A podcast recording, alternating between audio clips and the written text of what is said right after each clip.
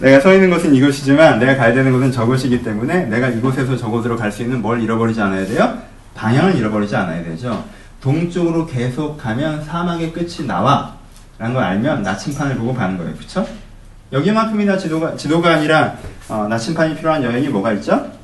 해도가 있긴 하지만 그래도 바다에서 하는 여행은 뭐가 더 중요해요? 해도보다 더 중요한 것이 나침판입니다. 그쵸? 방향이에요. 하늘의 별을 보고 공중의 태양을 보고 지금 내가 갖고 있는 나침판을 보고 내 위치를 잡는 거예요. 그쵸? 내가 어떤 방향으로 갔는지 잡는 것이고. 그래서 바다와 사막에서는 지도를 갖고 여행하지 않고요. 무엇을 갖고 여행합니까? 나침판을 갖고 여행합니다. 그쵸? 그러면 이 차이를 느껴십니까? 지도로 하는 여행과 나침판으로 하는 여행의 차이는 뭐가 있죠? 유동성의 차이죠. 고정된 곳에서는 지도를 갖고 여행하고 유동적인 곳에서는 나침판을 갖고 여행합니다. 그렇죠? 도시는 100년 전이나 1000년이나 지금이나 물론 달라지지만 한 10년이나 몇 년의 텀에서는 비슷하게 유지되죠. 그렇죠? 도시는 그 도시가 거의 그대로 있어요. 몇 년 전에 유럽 갔다 온 사람이 어 거기 한번 가봐 라고 했는데 내가 가봤더니 없고 이런 곳은 별로 없다는 거죠. 거기가 그냥 그대로 있어요. 고정된 곳에서는 뭘 갖고 여행을 해요? 지도를 갖고 여행합니다. 하지만 사막이나 바다와 같은 유동적인 곳, 변화되는 곳에서는 뭘 갖고 여행해요? 나침판을 갖고 여행해야 되는 것입니다. 그렇죠? 무슨 얘기를 하려고 그러는 것일까요? 여러분, 인생은 인생은 유동적인 곳입니까? 고정적인 곳입니까? 여러분, 인생은 사막의 여행인가요? 나침판의 여행인가요? 여러분, 인생은 유동적입니다. 그렇죠? 인생은요, 지도의 여행이 아니라 나침판의 여행이에요. 여러분, 시대 정신은 계속 바뀝니다. 이때는 이런 가치와 저런 가치들을 쓰다가 어느 점에 가면 그 가치들을 더 이상 사, 사용하지 않죠. 그렇죠? 여러분, 여러분들의 취업 패턴도 바뀌죠. 여러분 직업을 선택하는 방식도 바뀌고, 여러분들 인간관계도 바뀌고요. 사회가 제시하는 이상적인 인간형도 바뀝니다. 세상은 이렇게 살아가라는 법칙도 바뀌고요. 이런 패턴을 세상을 뚫고 나가게 되는 방식도 다릅니다. 여러분, 10년 전만 해도요. 자신감 있고 카리스마 있고 함부로 말하는 캐릭터가 매력 있는 캐릭터였습니다. 그렇죠? 그리고 지금은 유재석이에요.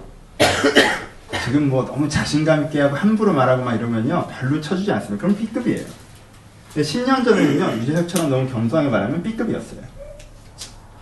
인간 이상적인 인간형이 바뀌어요. 캐릭터가 바뀌어요. 여러분 15년만 해도 이 유재석이 그렇게 유명이 누가 알았습니까? 이 사람이 이 시대에 이상적인 인간형으로 제시될지 누가 알았어요? 유느님이란 소리를 듣고 사람이란 이런 사람이어야 된다. 예능을 종교의 경지로 승화시켰다. 뭐 이렇게 막 엄청난 얘기들을 듣기 시작하잖아요. 10년 후에도 같을까요? 좀 달라지겠죠. 왜요? 시대가 지향하는 캐릭터가 달라지기 때문에 그래요. 그렇죠? 세상은 유동적입니다. 그래서 앞에 있는 선배들을 보고 아, 내 5년 뒤도 저러겠구나 라고 생각한 다음에 지도를 그린 다음에 5년 뒤에 거기 가보자. 그럼 거기에 그게 없어요. 그렇죠? 아, 내가 3년 뒤에 이렇게 되나 보다 라고 내가 지도를 그린 다음에 3년 뒤에 거기를 가보면 거기 그게 없다니까. 아, 내가 이 문제는 다 해결했지 라고 생각하고 이제 그 문제는 끝났다고 생각하고 다음 장을 했더니 갔더니 또 같은 역에 도착해요. 이게 인생이에요. 인생은요, 유동적입니다. 인생은요, 그래서요, 지도를 갖고 하는 여행이 아니라 나침판을 갖고 하는 여행이에요. 근데 문제는 뭐냐면, 많은 사람들은요, 소원하기를 인생이 도시의 여행이를 바래요. 인생이 지도의 여행이를 바란다는 거예요. 그래서 내가 이 세상이 사실은 돌아가는 법칙을 알고 있기를 원해요. 지도를 갖고 있기를 원해요. 세상은 이렇게 유동적인 것 같지만 나름대로 돌아가는 법칙이 있어. 통로가 있다는 거예요. 길이 있다는 거예요. 그리고요, 내가 그 길을 알면 난그 길을 따라 갈 수 있을 거야. 라고 생각하는 게 많은 사람들의 소원입니다. 그리고 그렇게 얘기하는 사람들이 있고요. 그 뻥을 믿고 사람들이 그걸 부러워합니다. 그걸 배우고 싶어 하고. 여러분 사막에 지도가 없습니까? 있죠. 왜 없습니까? 오늘 당장 사막을 그리면 그게 지도 아닙니까? 근데 왜 지도가 없다고 얘기하는 거예요? 그래봐야 쓸데가 없기 때문에 그런 거예요. 왜? 바뀌니까. 그렇죠. 바뀌니까. 근데 여전히 사람들은 오늘 찍어내는 그 사막의 지도를 가지고 내가 거기까지 당도하려면 한 달이 걸리고 6개월이 걸리고 1년이 걸리고 10년이 걸리는데 이 지도를 가지고 오늘 내가 그 순간에 서 있다면 그게 맞을지는 모르겠지만 내가 이걸 들고 거기 걸어가는 데까지 5년이 걸리고 10년이 걸리고 1년이 걸린다면 거기엔 그때 그 지형이 바뀌어져 있을 건데 또 어쩔 거란 말이에요. 이 지도를 믿고 가다 보면. 여러분 제일 불쌍한 사람이 누군지 아십니까? 제일 답답한 사람, 제일 안쓰러운 사람이 뭐냐면요. 사막에서 지도 들고 서 있는 사람입니다. 인생은 사막인데 이 사람은 지도를 들고 있네요. 이런 사람이 느끼는 첫 번째 감정은 무엇인지 아십니까? 이 사람이 첫 번째 느끼는 감정은요, 원망입니다. 사막에서 지도를 두는 순간 이 사람이 첫 번째 느끼는 감정은 원망이에요. 왜요? 뭔가 속은 것 같고, 기만당한 것 같고, 비틀어져 버린 것 같고, 배신당한 느낌을 느낄 수밖에 없어요. 어제 누웠습니다. 잤어요. 아침에 일어났어요. 어제 넘었던 언덕이 내 앞으로 와버렸어요. 그럼 이 사람 기분이 어때요? 배신당한 것 같죠? 기만당한 것 같고, 속은 것 같아요. 지도를 보고 봤더니 여기서부터 여기까지는 편안한 길이에요. 아, 그런 거대로 갔더니 그새 여기가 모래 함정이 만들어져 버렸어요. 바람이 한 번 불어서 발이 푹푹 빠져요. 잘못하면 죽게 생겼어요. 쌀려 쓸려 들어갑니다. 그럼 이런 여긴 높은 언덕이 있다고 해서 왔는데 언덕이 없네요? 어 다행이다라고 지나가다 보니까 모래 폭풍이 옵니다. 눈을 뜰 수가 없네요. 사막은 유동적이거든요. 인생은 가변적이고요. 근데요, 지도를 들고 있는 사람은요, 유동적이거나 가변적이어서는 안 된다는 전제가 머리에 깔려 있거든요. 또 유동과 가변을 만나는 순간 원망이 먼저 나옵니다. 왜 이렇게 된 거야?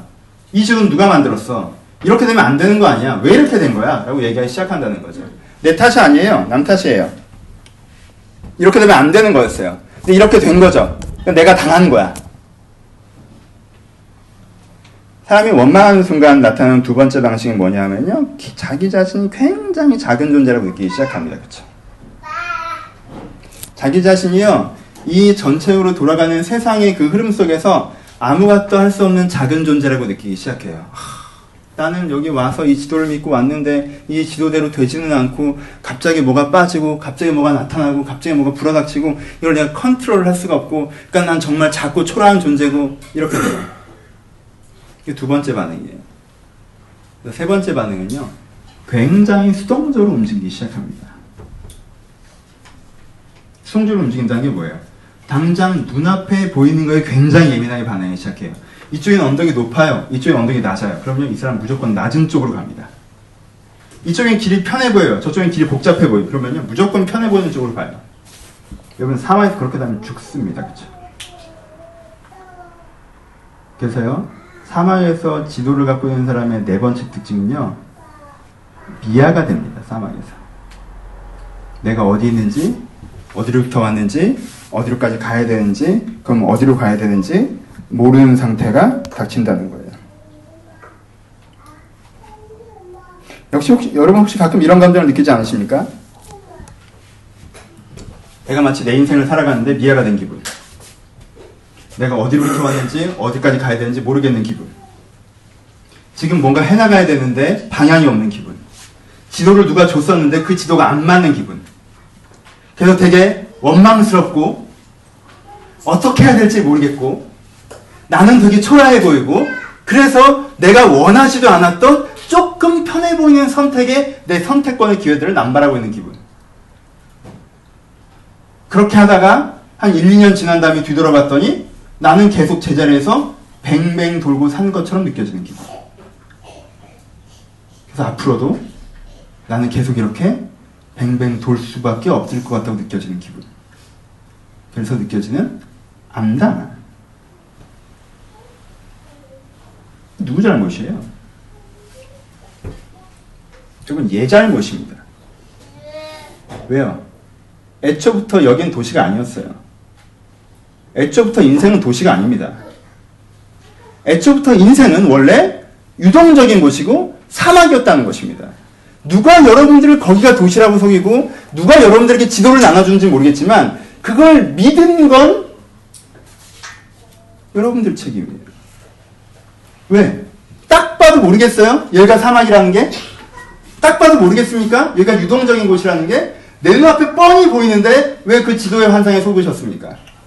눈에 보이기엔 이렇게 유동적이지만 알고 보면 이 법칙대로 될 거야. 그 말이 그렇게 여러분들 설득력 있었나요? 아니죠. 설득력 있었던 게 아니죠. 그랬으면 좋다라고 생각한 거죠. 내 실수예요. 여러분 인생은 사막입니다. 아, 오늘 설교 약간 5년 전 스타일이에요. 오랜만에 하는 것 같아요. 이런 스타일. 5년 전. 내가 최근에 잘안 하는 여러분 인생은 사막입니다. 인생을 사막으로 인식하는 사람은 어떻게 할 수 있어요? 사막으로 인식하는 사람은요, 인생에 대해서 어떻게 합니까? 지금 어제 있던 뒤에 있던 모래 언덕이 앞으로 갔다고 해서 이상하게 생각합니까? 이상하게 생각하잖아요. 사막은 원래 그런 곳이에요. 또 넘어야 된다고 생각합니다. 그렇죠? 인생을 사막으로 생각하는 사람은요, 이쪽 언덕은 높다고 해서 낮은 쪽 언덕으로 돌아갑니까? 아니에요. 그거 어리석은 짓이에요. 내가 가야 되는 방향이 동쪽인데 낮은 데가 서쪽이라고 해서 그쪽으로 가면 더 돌아가는 건데 내가 왜 글로 가요? 한 발자국을 가더라도 일로 가야죠. 그쵸? 글로 열 발자국 가는 건 더 의미가 없어요. 한 발자국을 가더라도 일로 가야 되는 거예요. 그쵸? 모래폭풍이 온다고 해서 그냥 엎드려져 버립니까? 포기해 버립니까? 아니죠. 모래폭풍은 원래 와요. 그리고 모래폭풍은 반드시 지나갑니다. 제일 중요한 건 뭐예요? 눈에 안 들어가는 거예요. 얼굴에 안 들어가는 거. 그러니까 뒤집어 쓰고 내가 기듯한, 기는 것 같은 자세로 아주 천천히 걸으면 돼요. 날아가지만 않게. 오케이? 인생을 상황이라고 생각하는 사람은요. 그래서 인생을 방향이라고 생각하는 사람은요. 모래 폭풍이 오건 앞에 어떤 언덕이 있건 어제 뒤에 있던 언덕이 앞으로 갔건 간에 내가 가야 하는 방향이 동쪽이면 게르스급을 걷는 거예요. 그리고 그 사람은 자기가 가야 할 곳에 도착합니다. 자기가 미안하고 생각하지 않아요. 자기가 뱅뱅 돌 때, 돌때 느끼지 않습니다. 인생이 원망스럽지도 않고요. 자기가 아무것도 할 수 없는 작은 존재로 느껴지지 않습니다. 자기는 모든 것을 할 수 있는 주체예요. 왜? 이 길을 통과하는 건 나니까. 그리고 인생은 뱅뱅 도는 게 아니에요. 난 지금도 한 발자국일지 모르겠지만 앞으로 가고 있고요. 인생이 두렵지 않습니다. 왜요? 가고 있는 동안 어느 쯤은 난 분명히 도착할 것입니다.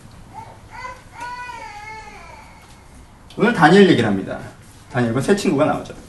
다니엘의 새 친구죠. 다니엘이 이따 어떻게 하는지 모르겠어요. 스토리는 교회를 좀 오래 다니신 분들 많이 들었을 것 같습니다. 그걸 안 다녀서 굉장히 유명한 얘기 때문에 들어보신 분 있을지 모르겠어요. 다니엘의 새 친구가 있었습니다. 이 사람들은요, 바벨로니아라는 거대한 나라에 포로로 끌려왔습니다. 그 포로로 끌려온 중에 몇몇 사람들은 관료가 됐어요. 그 관료가 돼서 지금 바벨론의 관료로서 살아갑니다. 그런데 느부갓네살은 어느 날 금신상을 만들었네요. 금신상을 만들어서 여기에 절을 하라고 합니다. 근데 이 사람은 하나님을 믿는 사람에서 거기 절을 할 수가 없습니다. 그래서 느부갓네살에게 얘기하죠. 난 거기 절을 할 수 없습니다. 절하지 않으면 풀물불 가운데 불탄 불 가운데 너를 던져버릴 것이다. 당신이 나를 거기에 던진다고 할지라도 난 당신에게 절할 수 없고 그 당신 신상에도 절할 수가 없습니다. 왜요? 나는 믿는 신념과 기준이 있기 때문입니다. 라고 얘기하죠. 그쵸? 그리고 느부갓네살이 걔를 던지는데 안 죽고 불속에서 살아나는 얘기입니다. 그쵸? 얘기를 좀 더 길게 해봅시다. 당시 패, 그냥 뭐 별로 중요한 얘기는 아닐 수 있지만 당시 패턴을 좀 이해해보죠. 여러분 바벨론이라는 건 어떤 나라였냐면요. 그 당시에 갑자기 세계를 제패한 제국이었어요. 이해되시죠?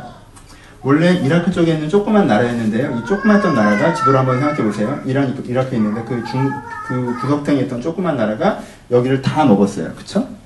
이 중동 반도를 다 먹었단 말이에요. 그래서 어디까지 넘어가요? 이집트까지 넘보는 데까지 간 거예요. 지금 중동에 있는 여러 나라, 사우디아라비아, 레바논 이런 데가 다 먹어버린 거예요. 엄청난 제국이 됐죠. 근데 여러분, 이런 작은 나라가 제국이 됐다라고 한들 이 작은 나라 사람들이 여기를 다 다스릴 수 있어요? 없죠. 그렇죠? 이 작은 나라 사람들이 이 전체의 부유함을 다 가질 겁니까? 그런 것도 아니잖아요. 그렇죠? 너무 많아서 쓸 데도 없어요. 어떻게 할 수도 없단 말이에요. 그리고 이 사람들 대부분은 원래 자기가 살았던 땅에 사는 게 더 좋은 사람들이에요. 그렇죠? 그러니까 이들이 원하는 건 사실 이 나라 사람들이 이 제국이 어떻게 나는 바벨론 사람이야라고 바벨론 사람의 신분만 받아들인다면 그러니까 통치만 받아들인다면 그냥 그 땅에서 자기 나라 문화와 풍습을 유지하고 살아가도 괜찮은 거죠. 그렇죠? 그렇죠? 그러니까 바벨론 정책은 이원화 정책입니다. 하나는 뭐예요? 이제까지 있었던 종교, 문화, 풍습은 다 인정합니다. 너 살던 대로 살아라요. 근데 뭘 인정해라? 그 위에 바벨론이 있음만 인정하라는 거죠. 어렵지 않죠? 바벨론 사람들이 다 관료를 할 수가 없어요. 바벨 그, 그 다니엘의 새 친구가 와서 노예로 끌려왔는데 관료가 된다 이상해요? 이상하지 않습니다. 왜요? 이 제국을 통치하려면요 바벨론 사람만 갖고는 통치를 할 수가 없어요. 그러니까 많은 지역의 인재들을 다 갖다가 쓰면서 다 갖다 쓰는 수밖에 없어요. 근데 쓸 때 하나만 중요해요. 뭐 얘가 원래 본국의 정체성을 가지고 독립운동가적인 마음으로 살아갔느냐 아니면 바벨론의 정체성을 받아들이면서 이 제국을 인정하는 가운데 살아갔느냐 하나만 다른 거예요. 여러분 금신상에 절하니까 되게 뭐 이상하고 뭐 되게 독한 얘기인 것 같은데요. 여러분 오해하지 마세요. 그 당시에 있는 모든 종교를 통폐합시켜 버린 다음에 금신상 하나를 세워놓고 이 금신상을 성결하라고 얘기한 게 아니에요. 원래 있던 종교를 그대로 다 믿으라는 거예요. 네 신앙대로 살으라는 거예요. 근데 그 신앙들 위에 네가 쓰는 가치관 위에 top은 뭐다? 바벨론이라는 걸 인정하라는 그걸 한 번 꼭 인정을 하라는 거예요. 그렇죠? 관료가 이걸 인정한다는 게 됩니까? 안 됩니까? 안 되죠. 그럼 곧장 반역자 정체성으로 넘어간 거예요. 너무 어렵나? 좀 더 쉽게. 뭐 별 중요한 일이 아닐 수 있겠지만 옛날 월드 베이스볼 클래식인가 언제 야구 경기할 때 미국계 아니 한국계 미국인들이 한국을 응원한 적이 있어요. 기억나십니까?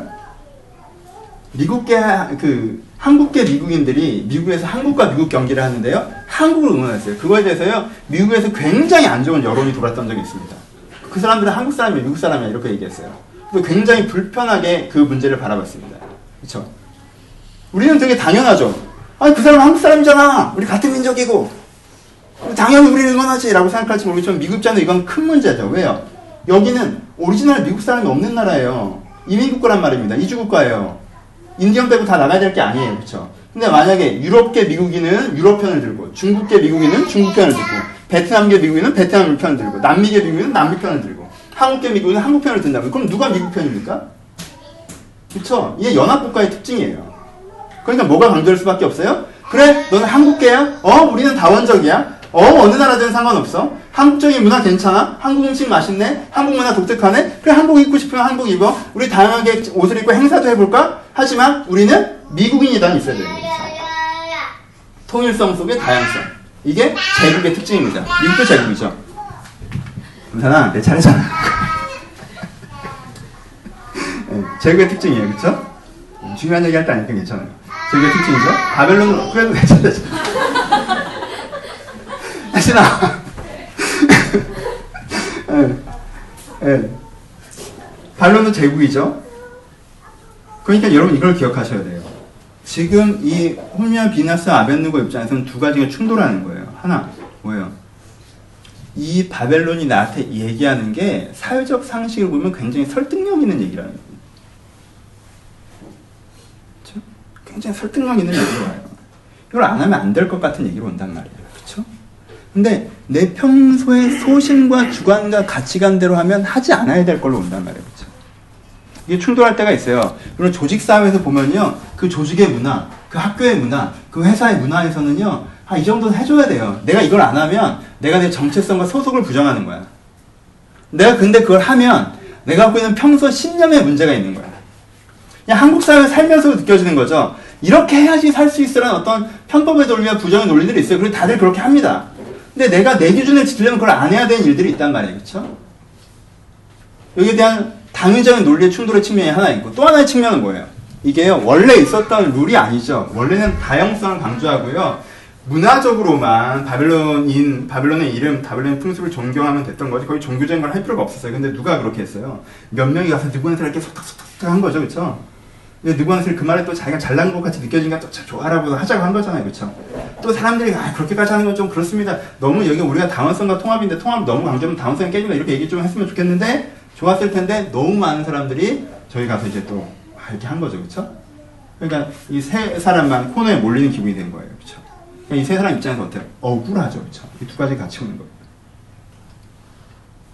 사회적으로 봤을 때는 일어날 수 있는 일들이 톱니바퀴 돌아가듯이 나한테 다가오는 거예요. 근데 개인적으로 봤을 때는 안 일어날 수 있었던 일인데 억울한 일들이 나에게 다가오고 있는 거죠. 지금 뭐가 시작된 거예요? 사막에 서 있을 때 모래바람이 시작된 거예요. 원래 모래바람이 부는 곳이긴 해요. 하지만 지금 나한테 닥친 거죠. 굳이 안 다쳐도 됐을지 모르겠는데. 그렇죠? 아까 얘기했던 세상을 지도로 생각하는 사람이라면 어떻게 반응할 거예요? 이 세 사람이 만약에 그런 사람이었다면. 맨 먼저 어떻게 했겠습니까? 어? 원망스러웠겠죠? 누구가? 갑자기 자기가 잘나서 이런 측량을 발표한 느부갓네살이 원망스럽겠죠? 누가? 아, 느부갓네살이 좀잘 보여 보였다고 자기들한테 별로 안 중요하니까 이런 걸 만들자고 건의했던 놈들이 원망스럽겠죠? 누가? 아, 유대인들면 좀 버텨줘야 되는데 넙죽넙죽 다 인사해버린 다른 유대인들이 그쵸? 원망스럽겠죠? 누가? 지금 읽을 때마다 느껴지는 건데 다니엘은 어디 간 거야? 이런 중요한데 다니엘이 없어요. 성경 본문에 보면. 지방에 내려갔다는 게 속설인데 하여튼 다니엘 때 또 이 아저씨는 피했네. 그렇죠? 이 셋이 다니엘의 중심을 잡는 이 세 친구들이 이제는 지도를 보는 사람들이었다면 원망스러웠을 겁니다. 그렇죠? 아, 걔는 왜 그런 건의를 해서 왕은 왜 그걸 또 받아들여가지고 아 좀 버텨봐야지 아무도 안 버티고 다 거기다 웃으려고 하고 아 그럼 난 어떻게 해야 돼 이거 원망스러우면 그 다음에 뭐예요? 난 어떻게 해야 돼? 이거 하는 순간 누가 작게 느껴져요? 내가 되게 작게 느껴지죠? 초라하게 느껴져요. 아무것도 할수 없는 존재처럼 느껴진단 말이에요. 그쵸? 그럼 그 다음에 어떻게 해요? 소극적인 선택을 하는 거, 하게 되죠? 죽을 수는 없잖아. 내가 이거 어떻게 할 수 있는 게 아니야. 내 잘못이 아니야. 이거, 이거 어떻게 해? 근데 어떻게 할 수 있는 부분이 아니야. 뭐 따라가는 수밖에 없지 뭐. 속전 선택을 하게 되죠. 그럼 우리가 아는 이 세 친구는 없는 거죠, 그렇죠? 오케이? 우리가 아는 이 세 친구는 없는 거예요. 그리고요, 많은 사람들이 이렇게 없어졌습니다. 유다에서 끌려와 관료가 됐던 건 다니엘과 세 사람밖에 있었던 세 사람밖에 없었던 게 아니에요. 많은 사람들이 유다에서 끌려와서 관료가 됐습니다. 하지만요, 그 사람들의 이름은 기록되어 있지 않아요. 왜? 여기서 절을 했기 때문이에요. 그 사람들 그래서 이름이 사라졌습니다. 그 사람은 그냥 바벨론 사람이 되어 가져가는 거예요. 왜? 자기의 방향을 잃어버렸기 때문에. 사드락과 메삭과 아벤느고의 방향은 이랬습니다. 이들은 무슨 방향을 갖고 있었어요? 이들은요 이렇게 생각했습니다. 내가 비록 포로로 끌려왔지만 바벨론이라는 위대한 가치에 종속되어서 하나님의 가치가 있는 것이 아니라 바벨론보다 더 위대한 가치 있는 하나님의 가치를 내가 이 관료라는 틀을 사용해서 바벨론이라는 틀 속에서 드러낼 것이다 가 그들의 뭐였어요? 인생의 방향이었어요. 그렇죠? 사람들은 바벨론이 위이고 거기에 다양한 문화적 가치들이 있다라고 얘기할지 모르겠지만 세상은 자본주의와 신자유주의로 돈의 원리로 돌아가는데 그 속에서 종교 생활도 하고 사회 생활도 하고 기독교도 믿고 불교도 믿는다고 생각할지 모르겠지만 진짜 종교는 진짜 진리는 여기서 말하는 내가 생각하는 여호와의 가치는 이 세상 돌아가는 원칙보다 더 중요하고 더 위대한 원리여서 나는 그 원칙을 가진 개인으로 이 세상에 개입하는 말미암아 바벨론적 패턴보다 더 위대한 패턴이 있다고 이들 가운데 가르쳐 주려고 내가 관료를 하는 것이다 라는 뭐가 있었어요? 선명한 방향성이 있었어요. 그쵸? 그 선명한 방향성이 있었어요. 그러면 그 사람들이 원망스러울 이유가 그렇게 크게 있어요? 없죠? 누구한테 왜 그랬을까 한심하게 생각할 이유가 있어요? 없죠? 왜 다른 사람들은 저랬을까 그렇게 생각할 이유가 있어요? 없어요. 그냥 간단한 거예요. 심플한 거예요. 그냥 나는 앞으로 가는 거예요. 방향이 있으니까. 복잡한 사람들은 지도를 보는 사람들. 간단한 사람들은 나침판을 보는 사람입니다. 물론 지도는 복잡하거든요. 하지만요, 나침판은 간단해요. 난 지금 어떤 방향을 갖고 지금 여기 있는 건가? 내가 멀리 향해서 여기 있지? 나 하나님의 가치를 바벨론 패턴에서 드러내려고 여기 있는 거잖아. 그럼 저를 하는 게 맞아? 안 하는 게 맞아? 안 하는 게 맞네. 안 하면 죽을, 죽을 것 같아? 하나님께서 살려주실 것 같아. 죽일 수도 있고 살려주실 수 있지. 살려주실 것 같은 기대도 있지만 그리 아니 하실 수도 있어. 하지만 대체 오케이. 그건 판단 영역이 아니야. 그것 때문에 같이 판단하는 게 아니야. 난 결과로 방향을 판단하지 않아. 중요한 건 방향으로 방향을 판단하지. 난 그렇게 하는 거야. 그냥 하는 거예요. 간단하죠. 심플하고요. 왜요? 세상을, 인생을 사막으로 바라보니까. 믿음의 용사죠. 하지만요, 이 믿음의 용사와 용사가 아닌 것에 대한 기준점의 차이가 어디서부터 틀어지기 시작하냐면요, 믿음의 용사인 사람과 용사가 아닌 사람들의 이 기준점의 차이가 어디서부터 틀어지냐면요, 하나님에 대한 신뢰에서 극치를 찍긴 하지만요, 처음에 틀어지기 시작하는 것은 인신론이에요. 인생을 지도로 보느냐, 광야, 사막으로 보느냐에 대한 부분이에요. 성경에서 광야로 많이 표현되죠. 성경에서 인생을 광야라고 많이 표현해요. 인생은 도시가 아니라 사막이다. 라고 보는 순간 이 사람 문제를 해결하는 방식과 접근법이 달라질 수밖에 없고 거기에 대한 태도가 달라질 수밖에 없으며 거기에 대한 결과가 달라질 수밖에 없다라는 것입니다. 그렇죠? 여러분은 어떻습니까?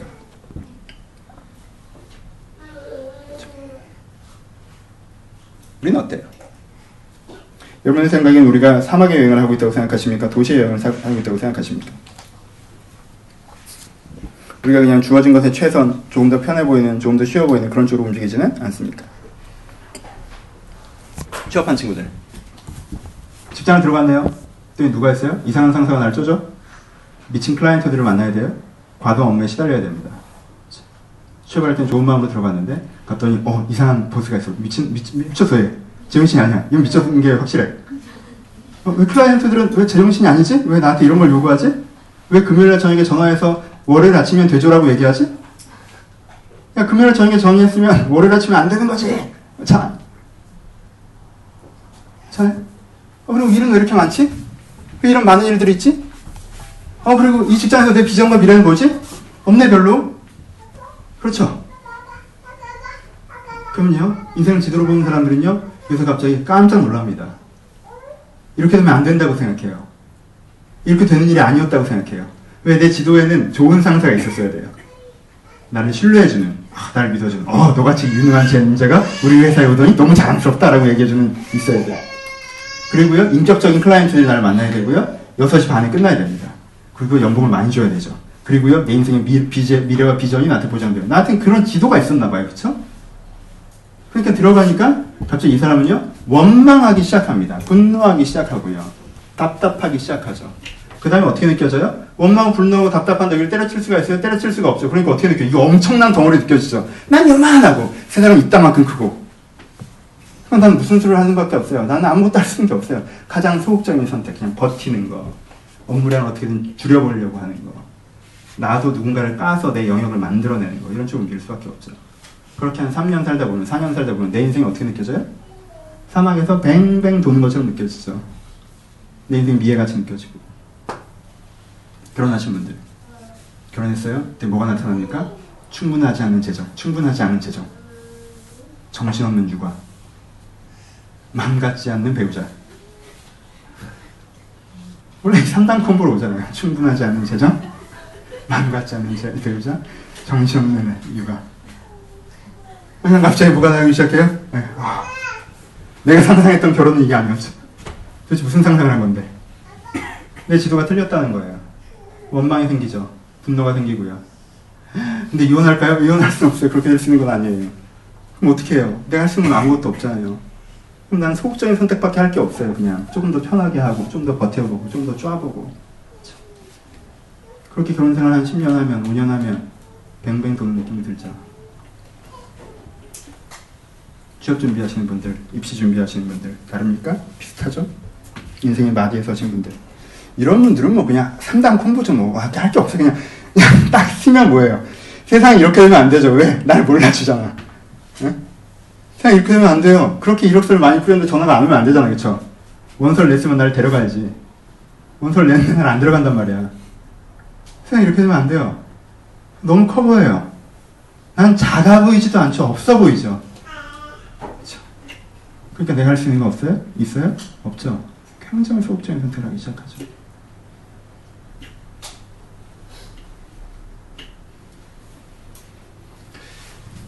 원래 취업할 때 어떻게 알고 있었어요? 그럴 줄 몰랐어요? 그리고 그렇게 되면 그렇게 할 예정이었어요? 아니죠. 처음 들어갈 때 어떤 생각하고 들어갔어요?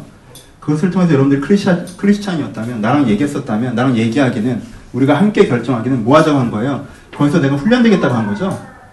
내가 인격적으로든 사회적으로든 거기서 성숙하겠다고 한 거죠? 내가 그런 역경과 고난을 통해서 내가 좀 더 나은 사람이 되겠다고 한 거죠? 그렇게 얘기하고 시작했던 거 아니었어요? 그리고 그 다음에 뭘 하겠다고 했어요? 내가 거기에서 내가 할 수 있는 한 그 다음 기회에 역량을 준비하겠다고 했죠? 거기서 집 세우고 거기서 머물러서 거기서 평생 살겠다고 나랑 얘기했던 거 아니잖아요. 하지만 그렇게 얘기했던 거 아니잖아요. 거기서 내 인생의 전부인 것처럼 내 인생의 목적지인 것처럼 거기 들어갔던 거 아니잖아요. 그걸 기반으로 내 인생을 준비하겠다고 했던 거죠. 그 다음에 어떻게 하겠다고 했어요? 내가 조금 더 나은 사람이 되어져 가서 내 인생의 기반을 준비하여서 거기서건 다른 데서건 내가 거기서 하나님의 사람에 함께 영향을 미치는 사람을 살아가겠다고 한 거죠. 누가 나에게 잘해주고 누가 나에게 기회를 주고 네가 나를 보장해 주는 것이 아니라 그렇게 하겠다고 했던 거 아니었어요? 여러분 결혼할 때 꿈꾸셨던 가정은 어떤 가정이었습니까? 돈이 많은 가정이었어요? 배우자가 내 마음대로 주는 가정이었어요? 애가 알아서 크는 가정이었습니까? 그런 애가 어디 있습니까? 어머니 분유를 타주실 시간입니다. 아, 모유수유 같은 건 괜찮아요. 전 분유가 더 맛있어요. 그런 걸 상상하셨어요? 애가 내 말을 잘 듣고 이해하고 어머니 말씀이 맞습니다. 이런 걸 상상하셨습니까? 아니잖아요. 그렇지 않습니다. 처음에 여러분들 꿈꿨던 가정이 있었던 거예요. 있었을 거예요. 어떠한 관계적인 신뢰가 갖고 있는 과정인지, 어떠한 사랑이 흘러다니는 과정인지, 그 과정을 통해서 어떠한 사람들이 만들어지는 과정이 될지 여러분한테 뭐가 있을 거예요? 방향이 있었을 거예요. 그쵸? 취업 준비하시는 분들, 인생 끝났습니까? 입시하시는 분들, 인생 끝났나요? 이게 끝나면, 우리 입시가, 이 입시가 끝나면, 이 취업이 어떻게 되면, 내가 어떻게 되는 건가요? 내 인생이 전체가 여기 달려 있습니까? 그래요? 여러분, 방향을 결정한다고 여러분들 취업과 입시, 여러분들 그 마디가 잘 될 거라고 얘기하진 않겠어요. 여러분들 방향 결정하면 오늘 당장 잘 되는 건 아니에요. 왜? 오늘 당장 되어지는 일들은요, 여러분들 지나간 3년의 결과물이지, 여러분들 오늘의 방향성의 문제에 연관되어 있지 않기 때문에 그래요. 여러분 지나간 3년에 따라서 오늘의 여러분들 그 장면이 결정될 거예요. 근데 제가 한 가지 말씀드립니다. 마디에 서 계십니까? 하지만 지금 방향을 결정하면 여러분 3년 뒤는 달라졌을 거예요. 여러분 3년 뒤는 달라졌을 거예요. 그리고 우리가 그거 하자는 거 아니에요? 오늘 한 kop이 넘기자는 게 우리의 목적이에요? 아니면 여러분 인생을 성공하자는 게 여러분들의 목적이에요? 방향을 정하면요. 오늘 한 kop이가 잘 안 넘어갈지 잘 넘어갈지 내가 잘 모르겠어요. 하지만요. 3년 뒤, 5년 뒤 여러분들은 성공했을 겁니다. 달라져 있을 거예요. 아, 그건 당장 모르겠으니까 됐고, 당장 이 순간만 어떻게.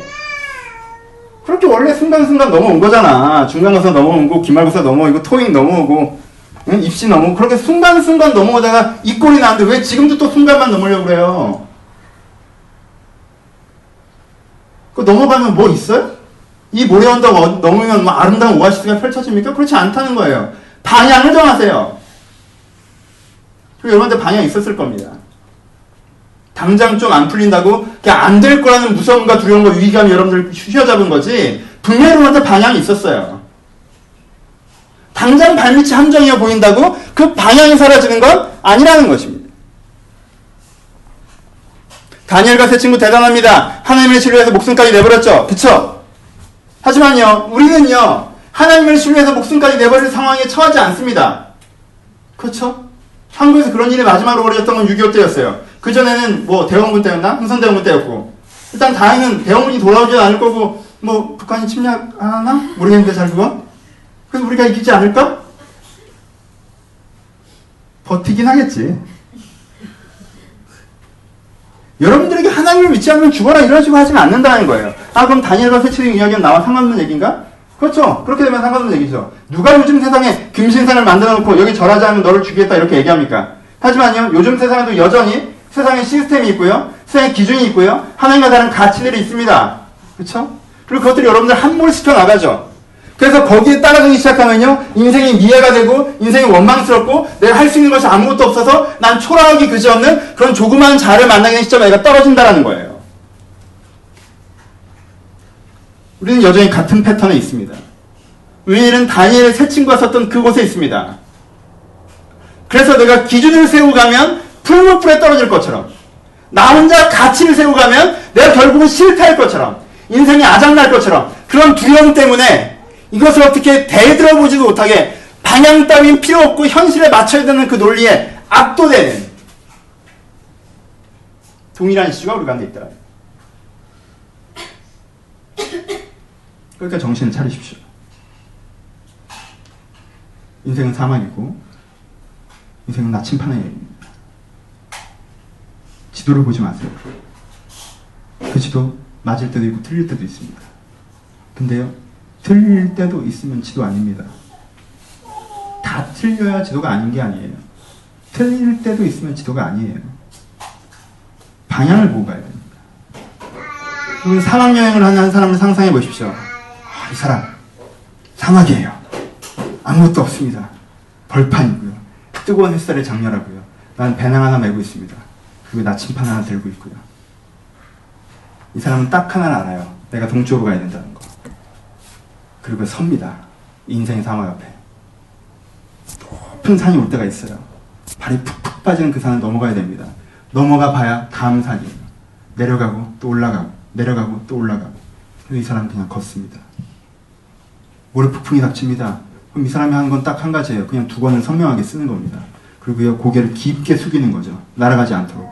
그리고 바닥을 기듯이 천천히 앞으로 가는 거예요. 어? 사고가 나타나는 것 같아요. 함정들이 있는 것 같습니다. 그럼 막대기 하나 들고 찔러보면서 가는 거예요. 빠지지 않도록. 그러면서 계속 동쪽으로 가는 겁니다. 여러분, 지도를 하고 하- 하는 여행은요, 유랑입니다. 그쵸? 남이 만들어 놓은 건물을 보고요, 들어 누워서 내가 쉬고요. 여러분은 여러분의 인생이 유람이길 바라죠. 남들이 만들어 놓은 패턴 속에 내가 어느 정도 쭉 따라가면 그냥, 아, 세상 구경하면서 살고, 편하게 누워서 쉬면서, 아, 되게 좋고 멋진 곳이구나. 인생은 그렇지 않아요. 근데요, 사막여행 멋있습니다. 사막여행은요, 이 메마른 땅에서, 이 광대한 땅에서 나라는 생명력 하나를 만나는 거예요. 내 한계를 느끼고, 하지만 그 한계를 극복해서 더 깊은 한계를 만나고, 그렇게 내 한계를 극복해 나가면서 내가 더 커져 나가는 것, 내가 더 성숙해 나가는 것을 보고, 그래서 내가 그 여행을 통해서 이 메마른 땅에 나 혼자 생명력으로 살아있어서 이 거친 사막이 나를 어떻게 하지 못한다라는 자기 자부심과 정체성과 강인함을 연습하는 것. 그것이 사막의 여행입니다. 그래서요, 유럽의 도시를 여행하고 온 사람은요, 아, 그때 되게 좋았는데, 라고 생각합니다. 돌아가고 싶고 쉬고 싶고 왜여기서는 뛰어야 되니까. 근데요 사막의 사하라를 걷고 온 사람은 아 이제 난 무엇이든지 할 수 있을 것 같다는 생각을 시작해요. 내가 가장 편안한 땅, 가장 행복한 땅. 내가 사막에서 뚫고 왔는데 내가 여기서 또 못 뚫고 지나갈 것은 또 뭐예요? 인생은 사막이 됩니다. 그러니까 방향을 정하십시오. 결론 갑시다. 그러니까 제일 중요한 건 뭐예요? 방향이에요. 근데 우리한테는 방향 있어요? 없어요? 방이 있습니까? 없습니까? 잘 없죠. 이 설교를 듣고 감동을 받습니다. 인생은 방향이구나! 그래! 내가 방향을 따라가야겠다. 내가 환경에 휩쓸리지 않겠다. 그럼 여러분들은 뭐 하시냐 하면 카페 같은 데 가죠. 다이어리를 펴서요. 갑자기 적기 시작하면 내 인생의 방향은 무엇인가? 그래, 내가 그래도 제일 하고 싶은 거 뭐지? 내가 제일 맞다고 생각하는 건 뭘까? 일기를 씁니다, 갑자기. 그래, 개중 이게 하고 싶네. 굳이 하나 고르자면. 어, 그래, 나 옛날에 이거 해보고 싶었었어. 아, 그래, 나 이게 맞다고 생각했어. 옛날에 생각해보니까 이렇게 살아야 되는 거라고 내가 생각했어. 그럼 그걸로 하지 뭐, 오늘부터 방향을. 그 방향이 상황의 모래폭풍이 안 날아갈 것 같아요? 그렇게 정한 방향은 날아가죠. 여러분, 나침반은 지구에 의존하는 거예요. 그래서 사막 따위가 어떻게 하지 못하는 거예요. 여러분들 방향을 정하려고 하잖아요? 그럼 여러분 스스로 정하는 거예요. 막대기 꽂는 거랑 비슷한 거예요. 모래바람 불으면 다 밖에 내가 여기서 하나 지금 이걸 기준으로 하지 뭐, 뭐 날라가요. 지구의 기준하기 때문에 이 나침판은 흔들리지 않는 거예요. 여러분들 방향을 정하려고 하잖아요. 그럼 여러분들 방향은 진리의 기준에 하고 있어야 됩니다. 오케이?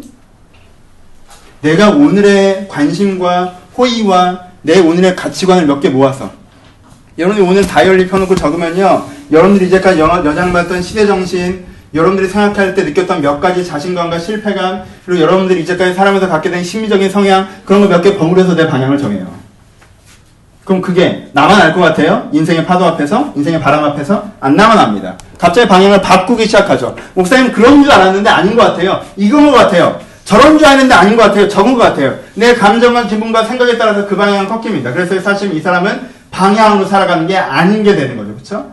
갈짓자로 꺾이는 방향이 무슨 방향입니까? 그렇죠? 그렇게 되는 게 아니에요. 방향을 여러분들 알아야겠다고 생각하셨습니까? 여러분들이 이, 이 설교를 느끼면서 느껴야 되는 결론은 뭐냐면요. 여러분 이 설교에 은혜를 받으셨다면 여러분 느껴야 되는 결론은 뭐냐면요. 막막함입니다. 뭐에 대한? 내가 방향이 없는 거에 대한. 내 인생에 별다른 방향이 없다라는 거예요. 내가 진짜 원하는 것이 무엇이고 진짜 맞는 것이 이것이다가 없다라는 거예요.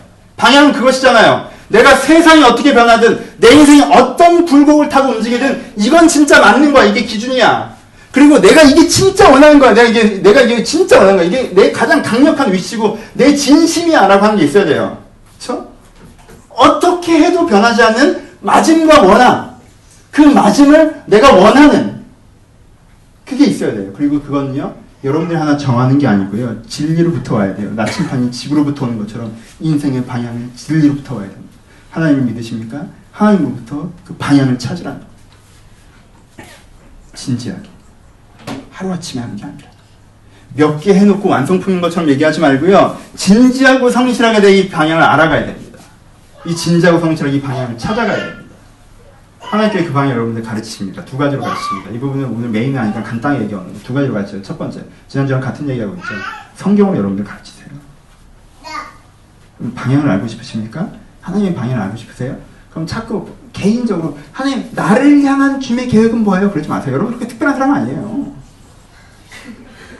자꾸 막 나를 향한 주님의 계획. 그러지 말. 인류를 사람을 향한 주님의 계획이랑 보편성을 가세요. 그게 먼저예요. 그게 아래란 말이에요. 그게, 그게 기반이에요. 여러분, 사람을 향한 주님의 계획은 무엇입니까? 이것이구나. 나도 사람이잖아. 최소한 그건 동의하시죠? 여러분들 아무리 자존감을 바닥으로 쳐도 여러분들이 사람이라면 동의할 거 아니야. 그렇잖아요. 하나님이 인간에 대한 이 계획이 이거구나. 그럼 나를 향한 계획도 이건 거잖아요. 그렇죠? 그 다음에 뭘 찾는 거예요? 그러면 개인적으로 개인적인 나를 향한 계획은 그 사람을 향한 80%의 계획 이외에 인간일 중에서 특별히 나를 향한 계획은 뭐냐? 20%를 찾는 거예요. 그럼 그 80%는 어디서부터 배워요? 그 80%를 성경으로부터 배우는 거예요. 하나님은 인간에 대해서 이런 계획을 갖고 계시다. 여러분들 이걸 먼저 배워야 됩니다. 그 위에 나를 향한 계획을 찾는 거예요. 여러분들 화성인이거나 신인이거나 이러지 않잖아요. 그렇죠? 그건 다 인간이에요. 그 보편성 먼저 배우십시오. 말씀을 공부하세요. 말씀을 연구하십시오. 오늘 지난주 설교에도 뭘 배웠습니까? 여러분 이렇게 방향을 삼으신다면, 아, 난 이제까지 사회적 특별함을 추구하는 사람이었는데, 그게 내 인생의 방향이 될 수가 없구나. 내가 가치적 특별함을 추구하는 사람이 되자. 그게 내 인생의 방향이겠구나. 그것도 여러분들한테는 방향이죠. 뭐로부터? 말씀으로부터. 그쵸? 내가 가장 중요하게 생각하는 건 뭐예요? 산상순이에요. 여러분들 뻔하게 들겠지만 내 인생의 방향은 이거예요. 산상순에서 뭐라고 얘기하십니까? 심령에 관한 자는 내 천국이 저일 것이며 진리를 알아가는 게 나다. 내가 잘났다는 게 내가 아니고 온유한 자는 있는 천이 그가 하나님의 뭐라고 그랬니? 뭐 이럴 때 생각이 나네 생각이 안 나요 갑자기. 다시 피스메이커가 생각이 나네요. 하여튼 피스메이커 세 가지 표현에서 뭐예요? 극리력 있는 자, 온유한 자, 그리고 화평케 하는 자, 다른 사람을 사랑하는 사람 이 두 번째죠. 세 번째, 의를 위해 핍박받는 자, 애통하는 자, 세상을 좀 더 나은 곳으로 만드는 거, 이게 세 번째예요. 내가, 바, 내가 배운 방향이에요. 예수님께서 설교하실 때 세 가지 얘기하셨어요. 이상적인 사람은 지가 맞다고 까부는 사람이 아니라 뭐가 맞는지 알아가는 사람이다. 이상적인 사람은 자기 이해관계에서 다른 사람을 이용하는 사람이 아니라 다른 사람을 위해서 사는 사람이다. 이상적인 사람은 이상적인 사람은 세상에 타협하면서 자기가 좀 더 안정적 위치를 찾으려고 하는 것이 아니라 세상을 좀 더 나은 곳으로 만들어가는 사람이다. 이 세 가지가 제 방향입니다. 얼마나 더 큰 게 필요합니까? 얼마나 더 특별한 게 필요합니까? 말씀으로 방향을 얻으십시오. 그게 먼저예요. 그렇죠? 말씀으로 방향을 얻으세요. 여러분들 들리는 설교들 통해서, 여러분들 하는 성경 공부를 통해서, 아, 테스트가 얘기하는 거, 성경의 정신이 얘기하는 인간이란 이런 방향이구나를 여러분들이 찾으셔야 돼요. 공부하셔야 됩니다. 방향을 얻으십시오. 6개월이면 됩니다. 물론 깊이 있게 하려면 3, 4년이 필요하겠지만, 제대로 하려면 6개월이면 돼요. 여러분 집중해서 하면. 두 번째, 뭘로부터 방향을 찾습니까? 여러분, 말씀으로부터 배우고요. 두 번째, 여러분, 삶으로부터 배우죠. 여러분들 오해하시는 게 그거예요. 하나님이 여러분들을 가르치는 절반은 삶입니다. 그렇죠? 하나님은 삶으로 여러분들을 가르치십니다. 그러니까 삶으로 배우십시오. 지금 사자권 에서카 아벤노가 뭘 통해서 배우고 있습니까? 말씀을 통해서 배우고 있습니까? 노래 부르지 마세요. 괜찮아요. 괜찮아요. 이건 좀 딴 얘기지만 저는 어, 모르시는 분들도 계시죠. 저는 애기들이 여기 와서 떠드는 거 별로 뭐라고 안 하는 편이에요. 잠옷실도 안 만듭니다. 왠지 아시죠? 쟤들이 지금 우리들을 되게 배려하고 있는 거예요. 여기 와서 앉아 있어 주잖아요. 그렇죠? 쟤들은 여기가 재미없어요. 답답해요.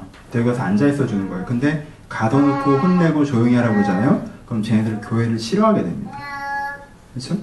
쟤네들은 아무것도 몰라요 지금 그렇죠? 근데 쟤네들이 처음 배워야 되는 건 그거예요. 교회 가면 재밌다 배워야 됩니다. 그렇죠?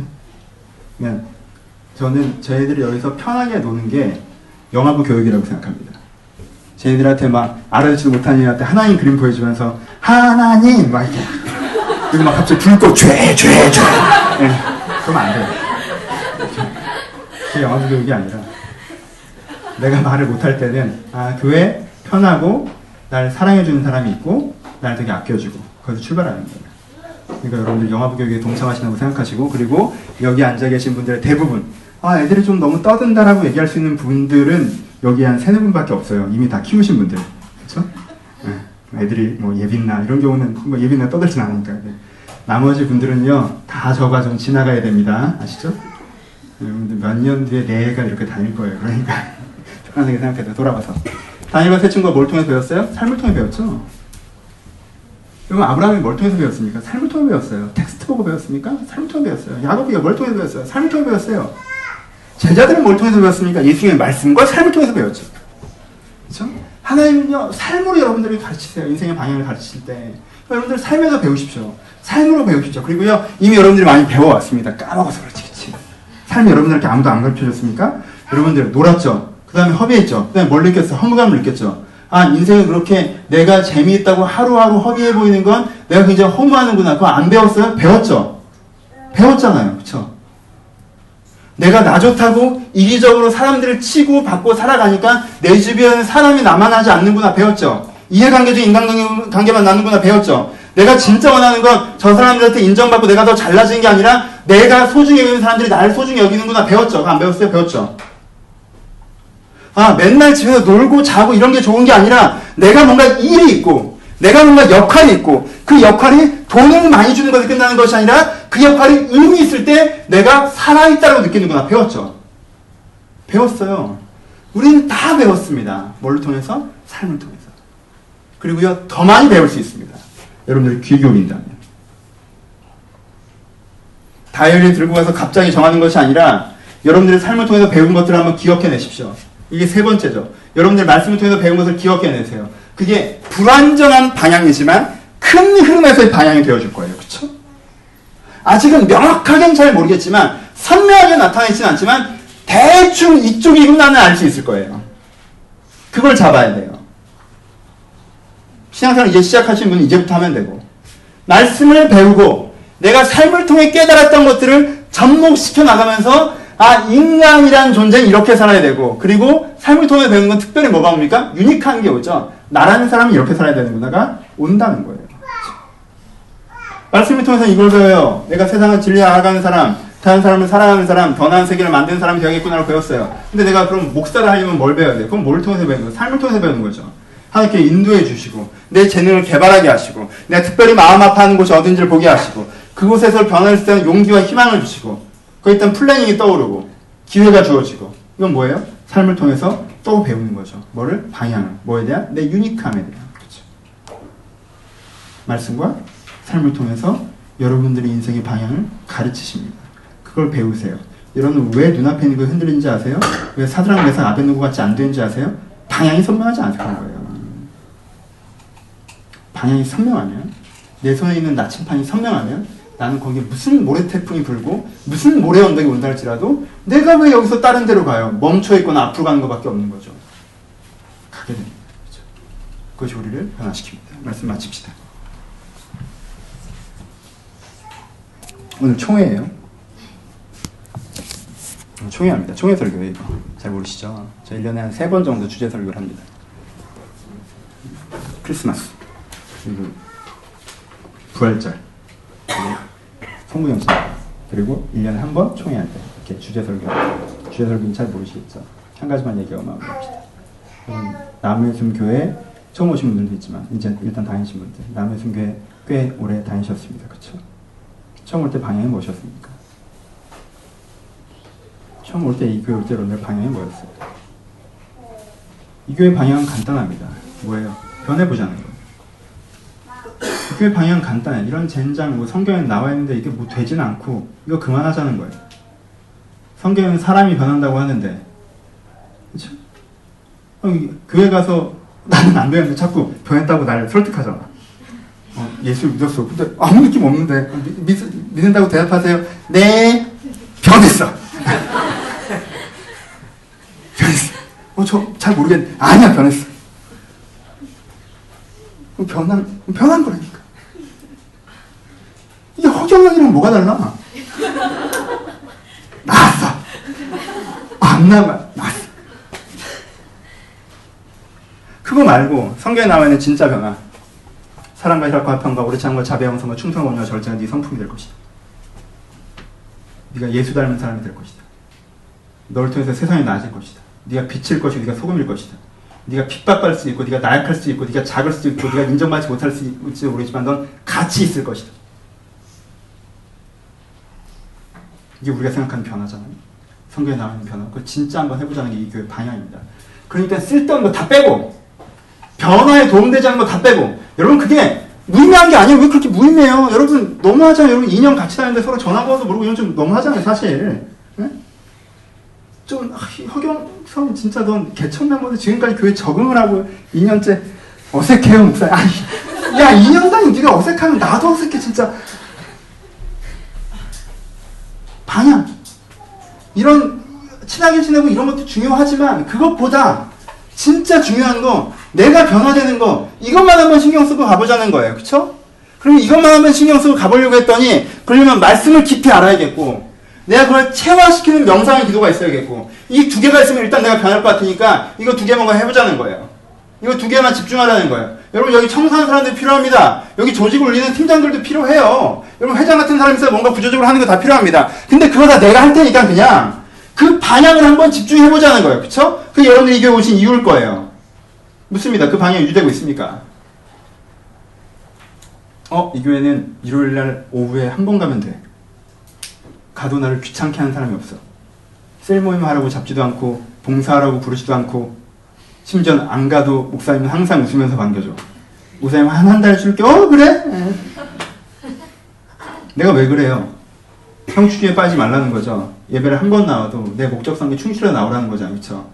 예배 내가 찍고 있다고 해서 내가 제대로 하고 있다고 생각하지 말라는 거죠. 그렇죠? 내가 원하는 내가 원하는 건 뭐예요? 주일날 여러분 빠지고 싶을 때 빠지라는 거예요? 저는 형식적으로 교회 생활할 땐 그 정도 익숙하지 않고 교회 나왔던 사람들이 이제 별걸 다 익숙하지 않고 교회 안 나오는 내가 그걸 바라는 거예요?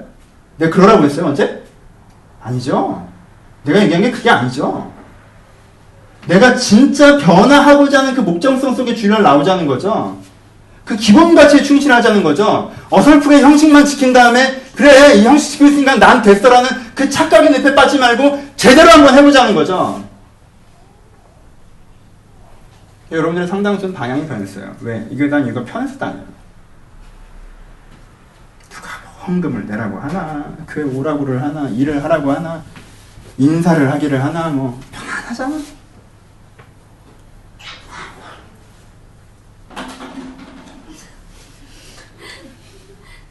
이게 문제지. 묻습니다. 방향은 틀어져요. 하지만 방향을 세우십시오. 오늘 총회합니다. 총회하면 뭐 이런 얘기 할 거예요. 목사 월급 얼마로 하자. 싱크대를 살지 말지. 지난달에 우리가 헌금이 얼마 들어왔다. 뭐 이런 얘기도 할 거예요. 하지만요. 총회라면서 하고 싶은 얘기는 딱 하나예요. 1년에 한 번. 우리는 다른 방향으로 맞는가 물어보는 거죠. 그리고 우리가 어느 방향으로 갈 건지 결정하는 거예요. 그게 우리는 사막입니다. 다음 달에 뭘 할지, 구조를 어떻게 바꿀지, 이렇게 이렇게 하면 우리가 이렇게 되고, 저렇게 저렇게 하면 우리가 저렇게 되겠지, 이런 조직, 이런 구조, 이런 시스템, 이런 행사는 우리가 이렇게 친해지고, 이렇게 성숙하고, 이렇게 인원이 늘어나고, 이렇게 안정되겠지. 그런 건 안 할 거예요. 그런 건 안 합니다. 그건 갑자기 하고 싶으면 하고, 안 하게 되면 안 하고, 하게 되면 하고 그럴 거예요. 하지만 여러분 중요한 건 방향을 가져야 돼요. 여러분 이 교회에 성숙하려고 오셨어요. 그럼 그걸 잊어버리지 마십시오. 그 방향을 지킬 때 여러분들 거기 가 있을 거예요. 여러분들이 뒤로 물러가지 않고 어색하건 불편하건 좋건 편하건 상관없이 그 방향으로 계속 걸어가면 여러분들 몇 년 뒤에 거기 가 있을 것입니다. 그것이 여러분들 필요합니다. 진짜 말씀 마칩시다. 지도를 들고 도시에 서 계신 여러분 축하드립니다. 다행이네요. 나침판을 들고 사막에 서 계신 여러분 축하드립니다. 다행입니다. 지도를 들고 사막에 서 계신 여러분 조심하십시오. 그러시면 안 됩니다. 그걸 들고 서 있기 때문에 그렇게 원망스럽고 그렇게 내가 작아 보이고 그렇게 내가 초라해 보이고 내가 할 수 있는 게 없다고 생각하는 거예요. 지도를 내려놓으세요. 나침판을 드십시오. 아무것도 바뀌지 않고 그거 하나만 바뀌어도 내가 할 수 있는 게 많습니다. 내가 하는 거예요. 하나님이 하실 겁니다. 하나님이 여러분들한테 방향 되어 주실 때, 내가 그 방향을 따라갈 때, 하나님께서 메사가 아벤느고를 풀무부에서 건지셨습니다. 그것이 액센트가 되어서는 안 되겠지만, 건지셨다는 건 사실입니다. 우리가 그리 아니하실지도 모르지만, 내가 주신 그 방향 믿고 따라가고, 때에 맞게 날 건질 것을 기대하면서 그렇게 걸어갈 때, 몇 년 뒤에 여러분이 도달하고 싶어 했던 그 하나님의 사람의 자리, 의미 있는 사회생활의 자리에, 건강한 가정의 자리에 여러분들이 서 있을 것입니다. 내가 거기 서 있으기를 꿈꾸시면서 오늘의 한 걸음에 흔들리지 마시고 명확하게 그 앞으로 걸어간 여러분들 되시기를 주님 여러분을 축원합니다. 기도하시겠습니다.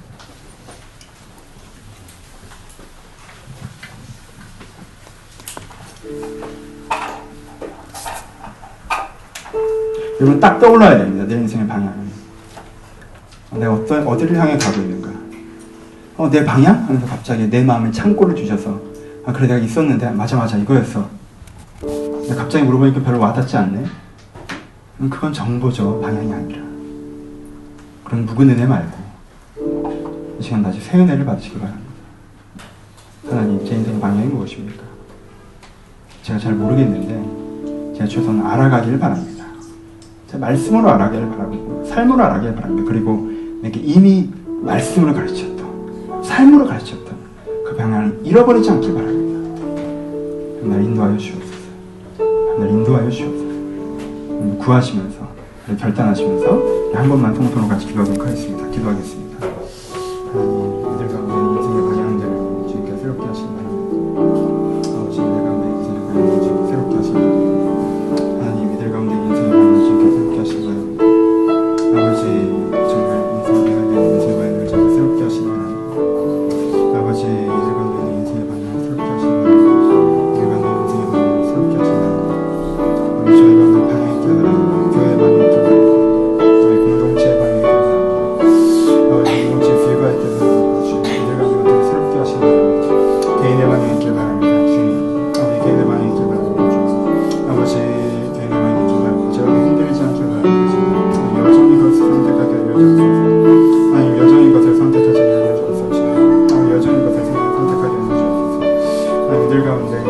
한 건데 너희 내 마음 혈교통에 그저 처벌하놨다 고의지 않는다 인생은 아침 밤에 다시 한번 들다시 내려도 인생이 이렇게 살아야겠다라고 결심하고 결단을 깨달았던 적이 있습니다.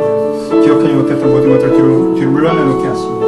하나님의 생각을 하나님 마음 하나님 방향으로 저희가 꾸려갈 수 있도록 아버지여 조절을 돌아보아 주옵소서. 아버지여 주님께 돌아보시는 것이옵소서. 하나님의 생각을 가내 정복될 수 있도록 하나님의 뜻을 가내 정복될 수 있도록 하나님의 계획을 가내 정복될 수 있도록 아버지 저희 돌보시옵소서. 축복하옵소서.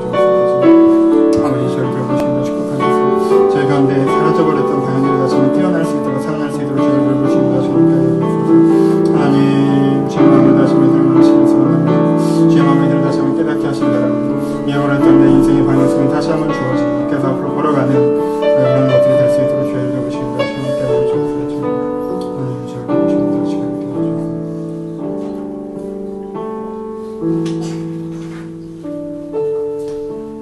우리 한 가지만 더 기도합시다. 음, 저는 사드랑 메삭 아벤누고가 두려워했을 거라고 확신합니다. 목숨 걸면서 안 무서운 건 사람이 아니고 쿨하게 그렇게 선택한 게 아니에요. 내가 되게 쿨한 말투로 얘기했지만 쿨하게 선택한 건 아니에요. 무서웠을 거예요. 긴장됐을 거고. 근데 그렇게 하는 게 맞다고 생각해서 그렇게 한 겁니다. 하나님께서 그 사드랑 메삭 아벤누가 그렇게 할 수 있도록 용기를 주셨을 것이라 저는 상상합니다. 어떻게 그렇게 여러분들 앞에 있는 모래 폭풍이 눈 하나 꼼짝하지 않을 수 있겠습니까? 하지만 하나님께 여러분들 마음 가운데 용기를 주셨으면 좋겠습니다. 입시와 취업을 준비하고 계신 분들, 직장이 어려워서 흔들리시는 분들, 가정의 문제에 벽에도 부딪혀졌던 분들, 거기에 분명히 다시 한번 지금 내 마음속에서는 그것을 다 신뢰할 수 없지만 분명히 하나님의 방향이 그곳에 있다는 것을 내가 믿고 찾기를 소원합니다. 지금 나의 그 방향을 가르치시고 내가 다시 한번 그 방향을 잡게 하여 주옵소서. 하나님 제가 무섭습니다. 위로하여 주옵소서. 이런 상황 속에서 방향이 보이지 않는 것들이 있다면 그것들과 하나님의 위로와 격려를 기대하시면서 한 번만 한 번만 짧게 좀 도와주십시오. 좀 힘을 주십시오. 제가 알게 해주십시오.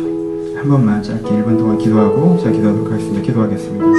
하나님 용기를 잃어버렸을 두려워하고 있을 사드랑 메삭 아벤노와 같이 두려운 우리를 주님 앞에 고백합니다. 아버지 두려운 우리를 주님 앞에 고백합니다. 방향이 맞지만 돈이 없습니다. 방향이 맞지만 기회가 없습니다. 맞지만 사람들이 도와주지 않습니다. 하지만 그래서 아버지 그리고 특별히 나를 막아서는 사람들도 있습니다. 하지만 주님, 내 여전히 이것이 맞는다고 생각해서 앞으로 나아가겠습니다. 아버지, 주님께 나에게 용기를 주시옵소서. 내 인생이 하루는 고통스러울지라도, 내 인생이 한 달은 고통스러울지라도, 내 인생 1년은 고통스러울지라도 분명히 이 방향으로 걸어갈 때 주님께 나를 도우실 것을 믿습니다. 주님께 나를 구하실 것을 믿습니다. 주의 일들이 안에 벌어질 것을 믿습니다. 하나님 내 안에 함께 하시고, 내 안에 함께 하시고, 내 안에 세임 주셔서, 그 일이 내 인생 가운데 정말 드러날 수 있도록, 내 인생이 내 인생 가운데 벌어질 수 있도록 아버지 주님께 나를 돌보시고 인도하시고 축복하여 주옵소서. 내 건전하신 내가 내 길을 소원하오니 내 건전하신 내가 내 길을 소원하오니 주여 아버지 나에게 함께 하여 주옵소서.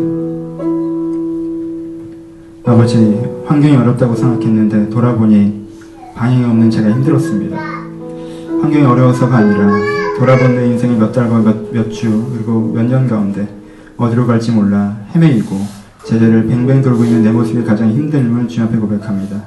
하나님, 내가 여기서 다시 한번 주의 나침판을 집어들기를 소원합니다. 내가 방향 없음이 내 문제라는 걸 깨닫고 아무런 방향을 설정해버리는 어리석은 것이 아니라 내가 다시 한번 주의 말씀 가운데 배우며 내 인생 가운데 배우며 내가 인생을 이렇게 살아가야겠다. 이것이 맞는 방향이구나. 내 방향을 설정할 수 있도록 방향을 깨달을 수 있도록 방향을 세워낼 수 있도록 이렇게 한 사람 한 사람 마음 가운데 그 유의 은혜로 함께하여 주옵소서. 하나님께 기준 되신 은혜로 함께 하시고 또한 그 방향으로 걸어가려고 하니 정말 계곡 같고 함정 같고 세상이 도와주지 않는 것 같고 기회를 주지 않는 것 같고 돈도 없고 주님 여러 가지 여건도 맞지 않는 그런 어두움을 보일 때가 더 많이 있습니다.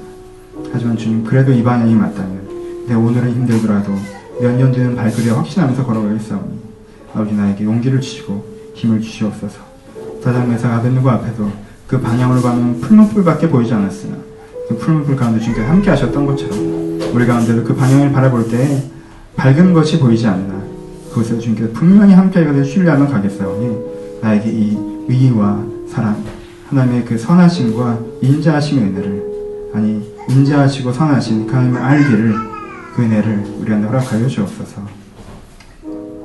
이제 우리 예수 그리스도의 은혜와 하나님 아버지의 사랑하심과 성령님의 교통하심이 힘들고 정치 없는 속에서도 여전히 주의 방향을 보기를 소원하며 그 방향 가운데 주님의 도우심을 구하는 여기 모이는 모든 성도들과 이 남의 숨 교회 가운데 이제부터 영원토록 함께 있을 지어다. 아멘.